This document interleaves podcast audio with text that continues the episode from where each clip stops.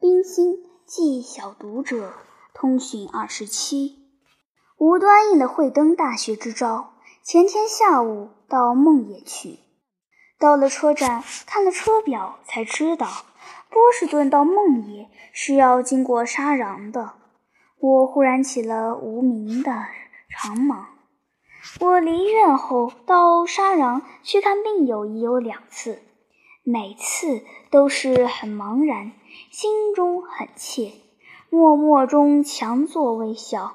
看见道旁的枯枝与枯叶，似乎一枝一叶都与我已转战的回忆。这次不直到沙壤去，态度似乎较客观些，而感味仍是不眠。我记起从医院的廊上遥遥地看见丛林隙中穿过白烟一线的火车，我记住地点，凝神远望，果然看见白雪楼瓦，斜阳中映衬的如同琼沟玉宇一般。清晨7时从梦野回来，车上又瞥见了。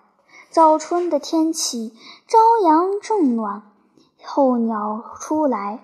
我记得前年此日，山路上我的飘扬的春衣，那时是怎样的止水般停云的心情和小朋友一并算什么，更值得这样的精心。我常常这般问着自己，然而我的多年朋友不见，都说我改了。虽说付出不同处在哪里，而病前背后却迥若两人。假若这是真的呢？还是信，还是不信，似乎都值得第一回呢。昨天回来后，休息之余，心中只胀胀的，念不下书曲。夜中灯下翻出病与你们的通讯来看，小朋友，我以一身兼做了失败者与得胜者，两重悲哀之中，我觉得我禁不住有许多欲说的话。看见过类似赋诗吗？当他屏息覆云，掌控权于狰狞的爪牙之下的时候，他虽有震恐，虽有狂傲，但他绝不暇有萧瑟与悲哀。等到一阵神力用过，突忽中刺死百兽之王于死的铁门之内以后，他神志昏聩的抱头臀坐，在春雷般的欢呼声中，他无力地抬起眼来，看见了他身旁塌毛的森獐以及残喘的巨物。我信他必忽然起了难尽的战力，他全身没在微弱与寂寞的海里。一败涂地的拿破仑重过滑铁卢，不必说他有无限的奋激、叹息与激昂，然而他的感激是狂涌而不是深微，是一个人都可能抵挡得住，而见了不世之功。推老闲居散的惠灵吞，日暮出游，屈兵到此就地，他也有一番激感。他仿佛中起了苍茫的怅惘，无数的伤神，斜阳下独立。这白发银头的老将，在百番转战之后，竟受不住这渐深的无边萧瑟。悲哀，得胜者悲哀呵！小朋友，与病魔奋战中的我是怎样的勇敢与喜乐？我做小孩子，我做 Keskimo， 我左踏枯枝，静听着树叶微语。我试读自然的帘幕，蹑足走出仙宫。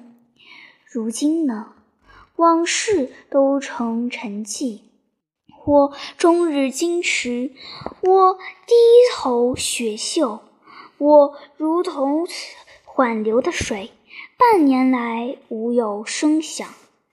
是的呵，一回到健康道上，世事已皆同而来。虽然我曾应允我挚爱的母亲说，我既绝对地认识了生命，我更愿意低手去领略，我便愿尝遍了人生中的各趣，人生中之各趣，我便愿尝遍。我甘心乐意以别的泪与病的血为基，推开生命的关门。我又应许小朋友说，领略人生要如滚针毡，用血肉之躯去变哀变长，要它针针见血。来日方长，我所能告诉小朋友的将来或不止此，而针针见血的生命中之各趣，是需用一片一片天真的童心去换来的。相互叠击之间，我还不知要预备上多少怯弱与惊惶的代价。我改了，为了小朋友与我挚爱的母亲，我十分情愿屈服于生命的权威之下。然而我愿小朋友亲耳听一听这弱者失败者的悲哀。在我热情忠实的小朋友面前，略消了我胸中快垒之后，我愿报告小朋友们一个经大家欢喜的消息。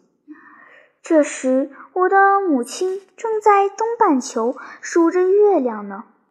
在经过4次月圆，我又可在母亲怀里，便是小朋友也不必耐心地读我一个月前明日黄花的手书了。我是如何的喜欢呵，小朋友，我觉得对不起。我又以非策的思想贡献给你们。